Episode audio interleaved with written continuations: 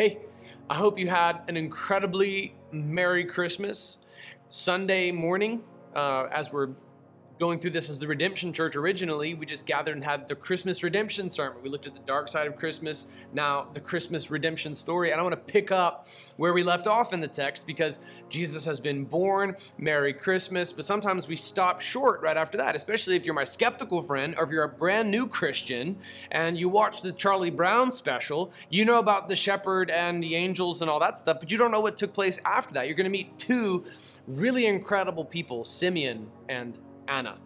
And there's some incredible significance to their stories. I, I don't think they're taught nearly enough. I love these passages, these seldom taught passages. Here's the story of Simeon. It's in Luke chapter 2, verse 25. There was a man in Jerusalem whose name was Simeon. This man was righteous and devout, looking forward to Israel's consolation, and the Holy Spirit was on him. It had been revealed to him by the Holy Spirit that he would not see death before he saw the Lord's Messiah. That is a blessed and privileged man right there, that the Holy Spirit of God just told him, You're going to see the Messiah before you die. The text doesn't say when he got that revelation from God, but we learn about it here right before it's fulfilled. So it's possible that for years he just knew the Messiah is imminent because I'm getting old and God told me that I would see him before I die? Or do you think he struggled with doubt? Man, God said this, but it didn't look like it's going to happen. You know, Abraham struggled with doubt and took matters into his own hands. But Simeon has been told by God, you're going to see the Messiah. We don't know when he was told that. It could have been this morning or it could have been years prior. Either way, God had his hand on Simeon. His Holy Spirit was upon Simeon. Guided by the Spirit, he entered the temple when the parents brought in the child Jesus to perform for him what was customary under the law, all right, Luke, uh, in his letter to Theophilus, see the opening verses of Luke's gospel, is being uh, is being very truthful here. Uh, but he's writing to a man who likely, uh, with a with a Greek name like Theophilus, probably didn't know much of the Jewish customs. We saw in Luke's gospel the account of John the Baptist's birth of, uh, uh, and and how he's circumcised on the eighth day, and that's where that's where that's where Zechariah is able to speak again. But now Jesus is circumcised. So he must be an eight day old baby at this point. Simeon took him up in his arms and praised God and said, Now, Master, you can dismiss your servant in peace as you promised. For my eyes have seen your salvation. He's holding an eight day old baby. And he says, My eyes have seen your salvation. You have prepared it in the presence of all peoples a light for revelation to the Gentiles and glory to your people Israel. Man, Mary, when she hears from Gabriel, and then she meets her fellow pregger cousin Elizabeth, and John the Baptist leaps in her womb, she sings her song, the Magnificat. When Zechariah has his tongue loosed, what comes out is sometimes in the Latin Vulgate is referred to as the Benedictus, his song, and now here's Simeon's song and and it has prophetic significance. He just foretold like the, the whole rest of the New Testament story. He said something profound. He said something that within Orthodox Judaism is, is actually quite offensive. That the Gentiles would be saved. Did you catch that?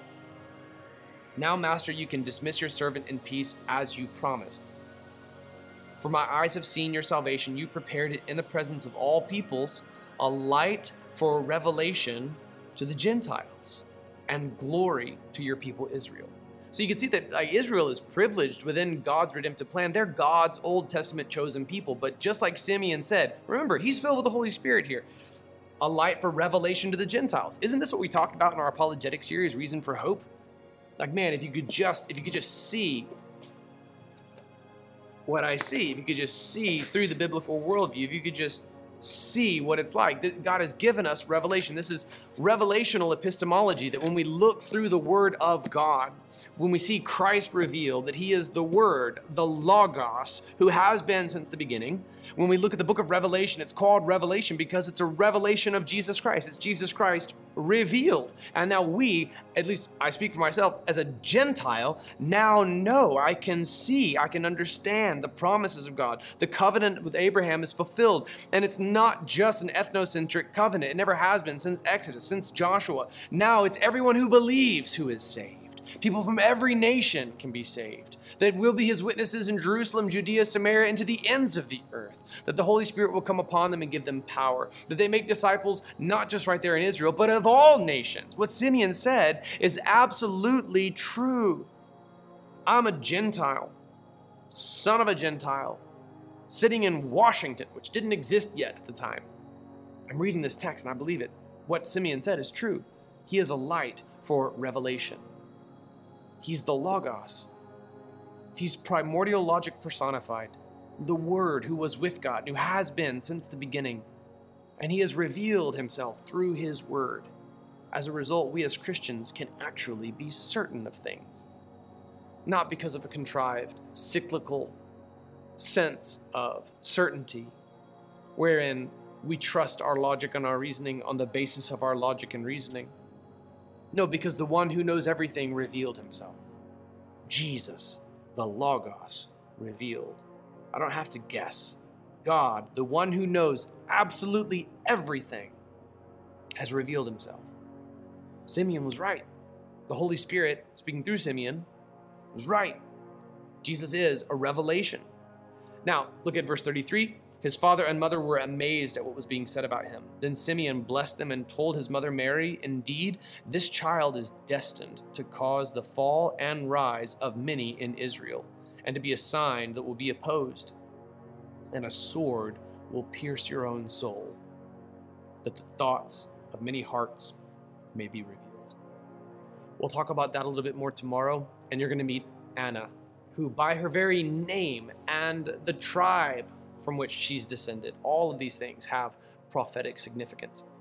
But wow, what shocking words to say to a new mother.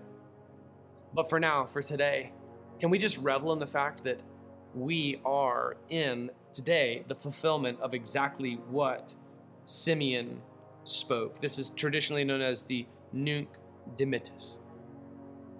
Mary sang the Magnificat, Zechariah gave the Benedictus, and Simeon gives the Nunc Dimittis. This is his divine prophecy, and I'm sitting in the fulfillment of it right now. And if you believe, and you're not of Jewish descent, then you believe too. If you are of Jew- Jewish descent, I hope you had a great Hanukkah. And I hope you celebrated Christmas too. I, I love sitting in a fulfillment of the prophesied word of God. God prepared it in advance for all peoples. He's a light of revelation for the Gentiles and there's glory for the people of Israel. He just like summed up the book of Romans. God chose Israel and his sovereign election of the descendants of Jacob brought it about so that now people from all nations, everyone who calls on the name of the Lord, will be saved. I'm Jesse Campbell. I hope that you've been blessed by our, our, our, series of devotions. We've got a few more before the end of the year. Get ready because our study on 1 Corinthians is beginning soon.